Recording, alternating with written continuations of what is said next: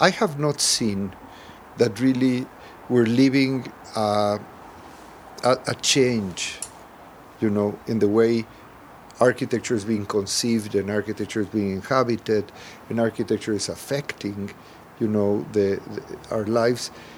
For example, as strong as the beginning of last century.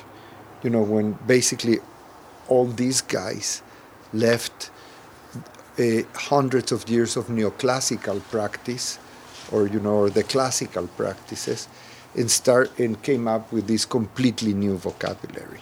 You know, we've seen in at least in my lifetime as an architect uh, a couple very failed moments of trying to get away from this. You know, we all remember postmodernism of Sure. the 80s and 90s, Sure. perhaps.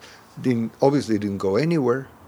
You know, where uh, I think all of these uh, n- sort of newish uh, intentions, early uh, 2000 and in the last 15 years with the new net digital opportunities and new digital programs are not going anywhere.